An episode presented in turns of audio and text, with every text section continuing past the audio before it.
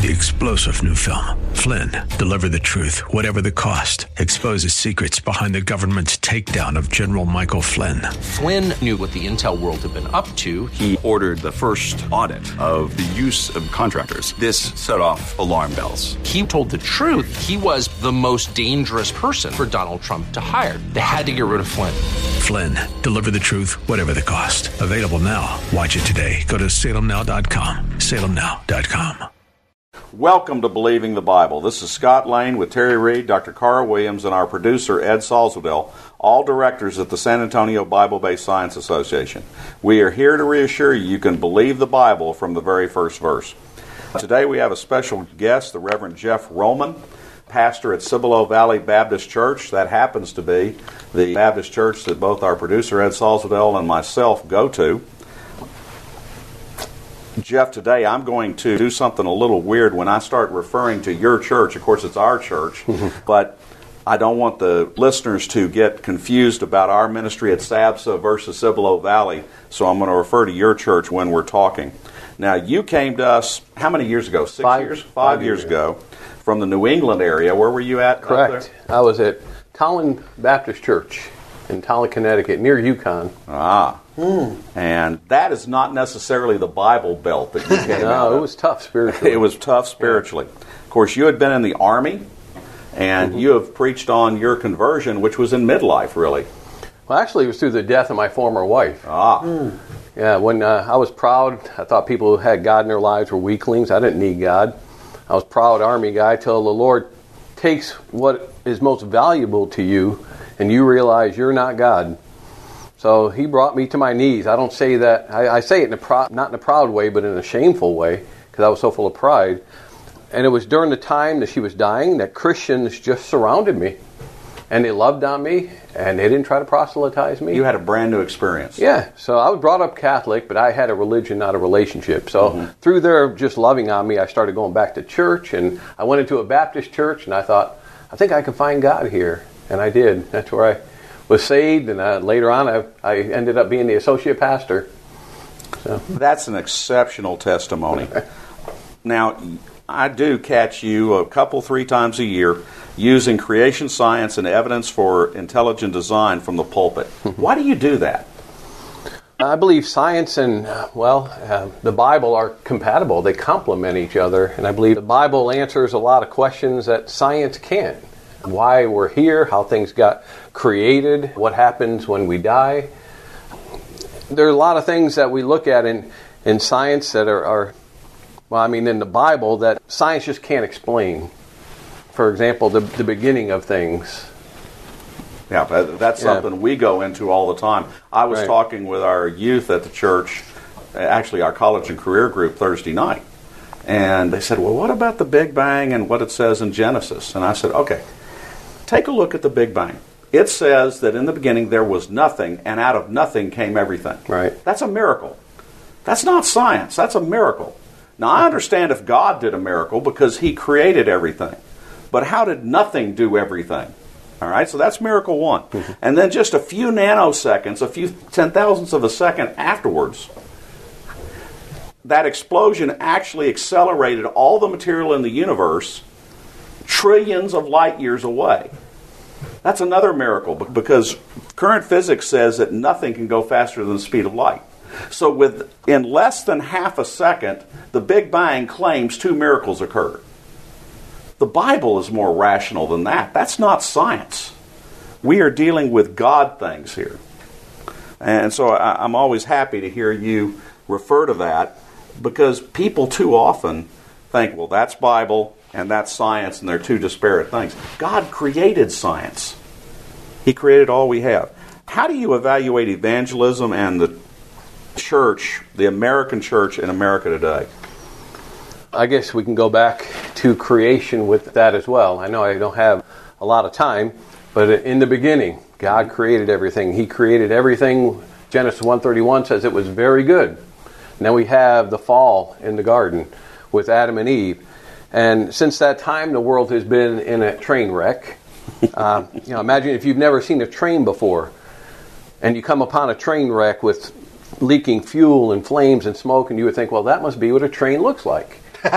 you know, this world has been in a train wreck. This is all we know, the fallen world, but God didn't create the world this way. We're living as a result of sin. Jesus came to take care of our sin problem and redeem this world.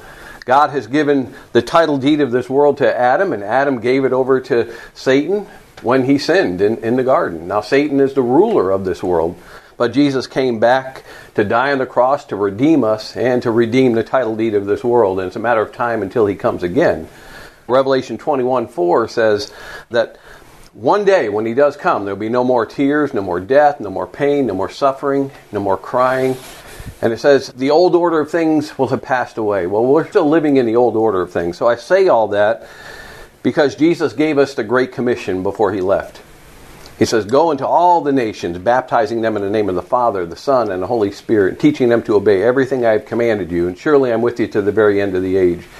So if the church is not evangelizing, the, sole reason why Jesus came, they cease to function as the body of Christ. We are given the Holy Spirit to Acts chapter 1, verse 8 says, You will receive power when the Holy Spirit comes upon you, and you will be my witnesses in Jerusalem, Judea, Samaria, and to the uttermost parts of the earth. So that's why we're given the Holy Spirit. That's why the church exists to evangelize. So to answer your question, how's the church doing? Uh, we're not doing too well. I think the church would rather curse the darkness than shine the light. How do you mean that? I mean that by telling the good news of Jesus Christ. Jesus is the, the light, the, the life. And if we're going to be silent about the good news of Jesus Christ, the world is going to get darker. So we have a choice. We could either open up our mouths and be used to shine the light. How much light does it take to dispel darkness? Not a lot. So if the world is getting darker, it's because Christians are, are silent. Sadly, I think you're talking into human frailties in that we'd rather gripe than see the positive. right. And, and there's a whole lot of that. Right, right. You are listening to Believing the Bible. This is Scott Lane with Terry Reed and Dr. Carl Williams. If you would like to learn more, go to sabsa.org. That is S A B B S A.org. Now, at Cibolo Valley Baptist Church, you have a, what I would call a very unique evangelical tool going on at this point, in that you have a scale representation of the Old Testament tabernacle. It's open from 9 a.m. till twilight most days of the week. That we do take donations for that to move that work forward. Mm-hmm. What was your thoughts about that? Th- this wasn't originally your idea, but you've sponsored it. What, what are your thoughts about that? Well, prior to getting the tabernacle, when I would read about the tabernacle in the Old Testament, you could really get bogged down in details, and it's sort of dry. So I would skim over it uh, until the tabernacle was coming to our church, and I thought, you know, I really need to study this. And as I did, I, I was enlightened how many elements within the tabernacle point to Christ. It all points to Christ. There's one gate in the tabernacle. The outside curtain is white, representing the holiness of God. The only ones allowed into the courtyard were the priests. So if you were offering your sacrifice at the tabernacle, you would have to meet the priest at the gate. And you would put your hand on the, the lamb's head, and the, the lamb would be slaughtered right then and there by the priest. So you were not allowed in. The priest would take that lamb and burn it on the brazen altar, which is symbolic of Jesus the Lamb of God who takes away the, the sins of the world. So, just many elements within the tabernacle point to Christ. And we've reached over 700 people now, the tabernacle. Yeah, I remember you doing a sermon in which you invited people out to the tabernacle right afterwards, in which you showed how much foreshadowing of Christ and what he was and what he would do was shown in the tabernacle we too often, as Christians and some churches, just say, well, the Old Testament is just not operative anymore, and the New Testament exactly. is all we need to study. Exactly. But you were emphasizing how the Old Testament points towards Christ. Exactly. I had someone ask me one time, why'd we get a New Testament? What's wrong with the old one? the grand problem was it didn't work. The Old Testament gave us, he first gave Adam and Eve one rule, they couldn't keep it. Right. Then he gave us 10 and a few thousand years to prove to ourselves we couldn't do that either. There was another answer needed, and that's what the New Testament is. That's right. Now, what is your church doing to evangelize your community other than the tabernacle? Well, since I've been at Cibolo Valley Baptist Church, we've been involved in many mission trips. We've gone on a mission trip to New Orleans and Ninth Ward District to help them rebuild after Hurricane Katrina. We've gotten involved with a Indian reservation in Oklahoma. We've helped them with evangelism, church repair, vacation Bible school. We got we're helping a church start in Del Rio. We've gone there to help them outreach in the park and do vacation Bible school. We've also gone on a mission trip to Mexico. And it was really interesting because we went to the deportation center in Mexico. So these are Mexicans who have been kicked out of America for one reason or another, and they're being sent back to their homeland. And some, they grew up in America, they don't even know their, their homeland. So, anyways, we're at the deportation center, and I'm partnering with the River Ministry through the Baptist, Baptist General Convention of Texas. And we're sharing the gospel with these individuals who will then be sent out all across Mexico hmm. with the gospel of Jesus Christ. So we're using that as a way to bring the gospel to the Mexican people. And maybe that will transform the culture. We're preparing to help a church in New England. Uh, we talked about how dark Connecticut is. So this year we're going back to Connecticut to help a church with evangelism and church repair, vacation Bible school.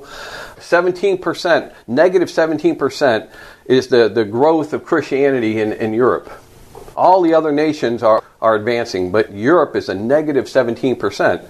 So we're going to, to Europe. I'm partnering with a church over there in Europe to help him with evangelism, encourage him, come alongside him. And then, of course, the, the tabernacle. So that's mm what we're doing for evangelism. That's reaching out in the normal evangelical way, and we've only got a few seconds left. Right. But I think your church is also doing some things which not all churches will do. For example, you've expanded to two services with both a contemporary and a traditional service. Correct. Some are still stuck with a traditional. I don't want to downplay that, but you're trying to reach your community with that. Be all things to all uh, people, right? We had a huge furor within our, well, huge, but some furor within our church when we decided to build an electronic sign because people can't handle change. But again, you were trying to reach your community by doing that. Exactly. Okay. We're trying to shine the light. Shine the light. Yeah. We thank you for being with us today, and we thank you for your efforts. And I thank you, God's truth, both in terms of science, which He created, and the Bible with our people. Thank you for having me. All right. The Old Testament tabernacle talked about on this program will only be at Cibolo Valley Baptist Church at 5500 FM 1103, Church, Texas 78108 until March 1st. So schedule your church's tour today. Information for creation events in our area are on our website's calendar page. For more information or to schedule a presentation, go to sabsa.org or call 210 599 7240. When you go to our website, you can click on a link to our newsletters. Our website has a link for contact information on which you can order our newsletter to be emailed to you or you can call us. Also go to whyshouldyoubelieve.com. That is Terry's website containing articles looking at current day issues from a biblical perspective. SABSA meets the second Tuesday of each month at 7 p.m. We are now meeting at Faith Lutheran Church just south of the corner of Jones Maltsberger and Thousand Oaks. There you will find biblical apologetics and creation science teaching found nowhere else in Bexar County, as well as the availability of books and videos on these important subjects. If you missed any part of this show, you can listen to the show anytime by going to the AM 630 KSLR, the Word in South Texas website. Click on KSLR Podcast, scroll down until you find Believing the Bible. Please join us again next Saturday for Believing the Bible. I'm Scott Lane, and for Terry Reed, Reed, Dr. Carl Williams, and Ed Salzwedel. Thanks for listening, and we hope you found today a reason to believe the Bible. Three star general Michael J. Flynn, head of the Pentagon Intelligence Agency, knew all the government's dirty secrets. He was one of the most respected generals in the military. Flynn knew what the intel world had been up to, he understood its funding. He ordered the first audit of the use of contractors. This set off alarm bells. The explosive new documentary, Flynn, Deliver the Truth, Whatever the Cost, uncovers the facts behind this scandal. Flynn told the truth. He was the most dangerous person for Donald Trump to hire. I find out the worst enemy that I'm going to face in my life is right here in America. They took my assessment and they wanted me to change it. And I was like, I'm not changing it. They had to get rid of Flynn with in depth interviews, archival footage, and never before seen personal records of the man behind the headlines. I just felt like I was drowning. Flynn, deliver the truth, whatever the cost. Available now. Watch it today. Go to salemnow.com. Salemnow.com.